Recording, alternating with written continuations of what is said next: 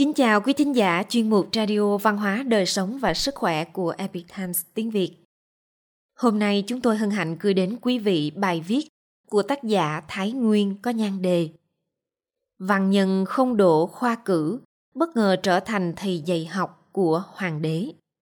Bài viết được dịch giả Tiểu Minh chuyển ngữ từ bản gốc của The Epic Times. Mời quý vị cùng lắng nghe. Trong những năm Khang Hy Triều Thanh, có một văn nhân rời xa quê nhà, vượt ngàn dặm xa xôi đi tới kinh thành tham gia khoa cử. Mặc dù người này tài hoa xuất chúng, học thức uyên bác, nhưng kỳ lạ là cuối cùng lại không đổ bản vàng. Rất nhiều người đều cảm thấy tiếc thay cho ông. Sau khi chán nản thất vọng, ông thu dọn hành lý trở về quê chờ đến đợt sau thi lại. Vào đêm trước ngày trở về, ông đột nhiên nghe thấy tiếng gõ cửa. Âm thanh có chút gấp gáp. Vị tiên sinh này giật mình, nghĩ thầm. Mình chưa quen thuộc cuộc sống trong kinh thành, cũng không có bạn bè thân thích. Nửa đêm khuya khoắt thế này, là ai đến tìm cơ chứ? Chẳng lẽ mình đã phạm phải chuyện gì? nay quan phủ tìm tới cửa. Ông bèn mở cửa ra xem, nhìn thấy có người mặc trang phục người hầu đưa lên quà tặng, nói rằng chủ nhân của mình là một vị phú ông, muốn mời tiên sinh làm thầy dạy học cho công tử. Vị tiên sinh rất đổi kinh ngạc. Trong khi ông đang thất thần, thì vị chủ nhân kia đã đi vào phòng. Sau khi chào hỏi, người này nói Mặc dù tôi với tiên sinh vốn không quen biết, nhưng đối với đạo đức văn chương của tiên sinh thì tôi nghe tiếng đã lâu. Nhà tôi có một đứa cháu nhỏ, hy vọng có thể phó thác cho tiên sinh chỉ dạy.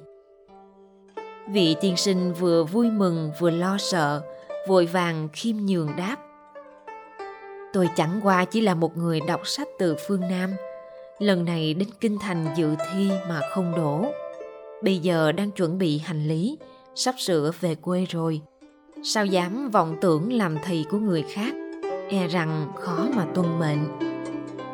Vị chủ nhân này vẫn kiên trì thỉnh cầu, nói, chị dâu tôi quá chồng, chỉ có một người con trai còn nhỏ, vẫn luôn muốn tìm một vị thầy giỏi đến dạy cháu bé. Tiên sinh đã đến kinh thành này rồi, sao lại không ở nơi này? Chờ đợi lần thi tiếp theo. Như vậy cũng tránh được nỗi vất vả phải buông ba qua lại vì thấy người chủ nhân này liên tục thỉnh cầu, vị tiên sinh bèn nghĩ lại. Mình bôn ba qua lại cũng lãng phí không ít thời gian. Chi bằng ở lại đây, trước thì làm thầy dạy học 3 năm, đợi khoa thi lần sau vậy. Thế là ông bèn nhận lời. Vị chủ nhân kia liên tục nói lời cảm ơn. Lúc gần rời đi thì nói với ông rằng Tiên sinh tạm thời ở lại nơi này qua vài ngày, tôi sẽ phái người tới đón ngài. Ông cung kính đồng ý. Sau khi những người kia đi rồi, ông nghĩ thầm, sự việc này quá sức đường đột, không khỏi cảm thấy có chút bán tính, bán nghi. Qua mấy ngày, cũng là vào lúc đêm khuya, quả nhiên người hầu lần trước lại dẫn theo mấy người khác đến, dắt theo một con ngựa cao to. Người hầu này mời vị tiên sinh lên đường, còn mấy người khác thì khiêng giúp hành lý. Một đoàn người im lặng cầm đuốc đi về phía trước. Vị tiên sinh ngồi trên lưng ngựa, trong lòng cảm thấy run sợ. Đoạn đường này ông chưa từng đi qua. Trong bóng đêm mịt mùng, cũng không biết đã đi được bao lâu. Cuối cùng các đoàn người đến một nơi có tường cao, ngõ sâu. Bên trong quy mô rộng lớn, Xem ra vị chủ nhân này không giàu sang thì cũng tôn quý. Người hầu dẫn ông đến một gian nhà trong đó, rồi mời ông xuống ngựa, dỡ hành lý xuống, đồng thời căn dặn ông. Tiên sinh ở đây nghỉ ngơi, tuyệt đối không nên đi lung tung. Nếu thấy đói bụng hoặc khát nước, chỉ cần gọi chúng tôi là được rồi. Ngày mai, chủ nhân của tôi sẽ đến gặp ngài. Ngày hôm sau, vị chủ nhân của nhà này quả nhiên dẫn theo một đứa bé. hướng đến vị tiên sinh làm lễ bái sư. Ông quan sát thấy người đệ tử này của mình tuổi còn rất nhỏ. Tóc vừa mới che trắng nhưng có vẻ từng trải, trưởng thành hơn so với tuổi.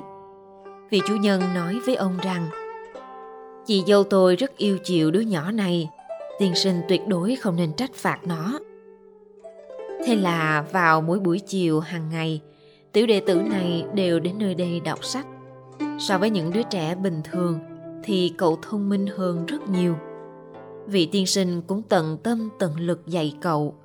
Hai người đối với nhau khá thân thiết. Vị chủ nhà tiếp đại ông rất hậu. Thỉnh thoảng cũng tới trò chuyện để ông đỡ buồn. Còn về phần thù lao thì không đưa trực tiếp cho ông mà đều là gửi đến tận nhà của ông. Đến cuối năm, ông nhận được thư nhà báo bình an, đồng thời nói rằng đã nhận được một khoản tiền. Cứ như vậy, ông đã ở nơi này được ba năm. Một buổi tối nọ, khi vị chủ nhà kia tới, ông bèn nói rằng năm nay có kỳ thi, ông muốn nghỉ dạy học để tham gia thi cử.